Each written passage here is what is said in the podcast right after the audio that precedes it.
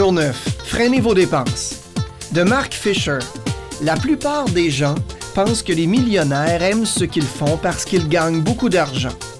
En réalité, ils gagnent beaucoup d'argent parce qu'ils aiment ce qu'ils font. Bonjour. Hier, on a calculé le nombre d'heures passées au travail selon trois angles. Vos frais de subsistance, vos dettes et vos rêves. Comme il s'agit d'un bref aperçu, nous regarderons plus soigneusement aujourd'hui la répartition des frais de subsistance. Si vous le voulez bien, commençons tout de suite. Prenez tout d'abord votre cahier au jour 9 et complétez la liste. Cette fois-ci, nous inscrivons chaque dépense durant l'année. Ne vous inquiétez pas encore des montants.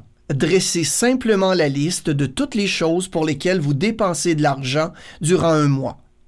Pour vous y aider, vous pouvez utiliser les relevés de carte de crédit, les reçus amassés, les contrats d'assurance ou tout type de contrat de documents qui vont indiquer des dépenses récurrentes.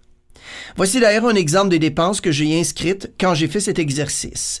En ce qui concerne les dépenses fixes, bien évidemment le logement, l'hypothèque, taxes de ville, les taxes scolaires, chauffage, électricité, eau, téléphone, câble, assurance automobile, etc. Pour les dépenses variables, les réparations, entretien de la propriété, la nourriture, les restaurants, les vêtements, soins personnels, etc., vous avez la liste dans votre cahier au jour 9. Prenez le temps de bien y réfléchir. Comment dépensez-vous votre argent chaque année? Assurance de maison, cadeau de Noël, articles du ménage, réparation de voiture, décoration intérieure, articles de toilette. Continuez à inscrire ces choses dès qu'elles vous viennent à l'esprit. Vous pouvez mettre de côté cette liste à un endroit visible et y revenir si une nouvelle idée vous vient en tête. Lorsque le tout sera complété, trouvez combien vous dépensez sur chaque item de votre liste pour une année donnée. Pour les sommes que vous connaissez sur une période plus courte, eh bien, multipliez-les afin de les faire équivaloir à une année. Pour celles que vous ne connaissez pas, trouvez-les, multipliez le montant pour l'égaler à une année. Le but est d'obtenir un tableau général de ce que vous dépensez durant une année sur des choses diverses. Notez que nous ne faisons aucun jugement de valeur encore. Nous essayons simplement de voir ce qui est là.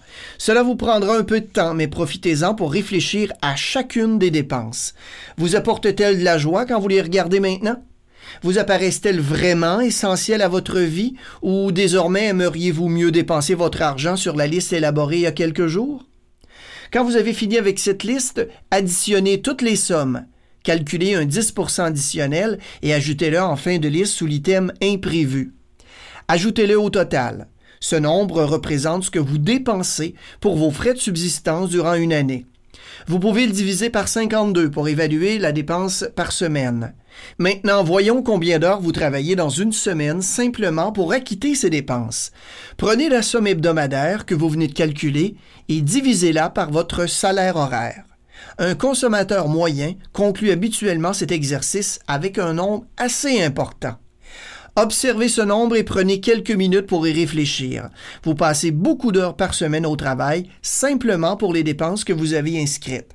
Qu'est-ce que ça signifie? Que pourriez-vous faire de votre vie, de votre avenir, si vous enleviez un peu de graisse superflue?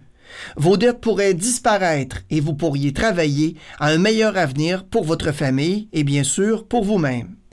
Maintenant, allez à votre cahier de travail et bien sûr, complétez l'exercice en vous rappelant de vivre votre vie riche.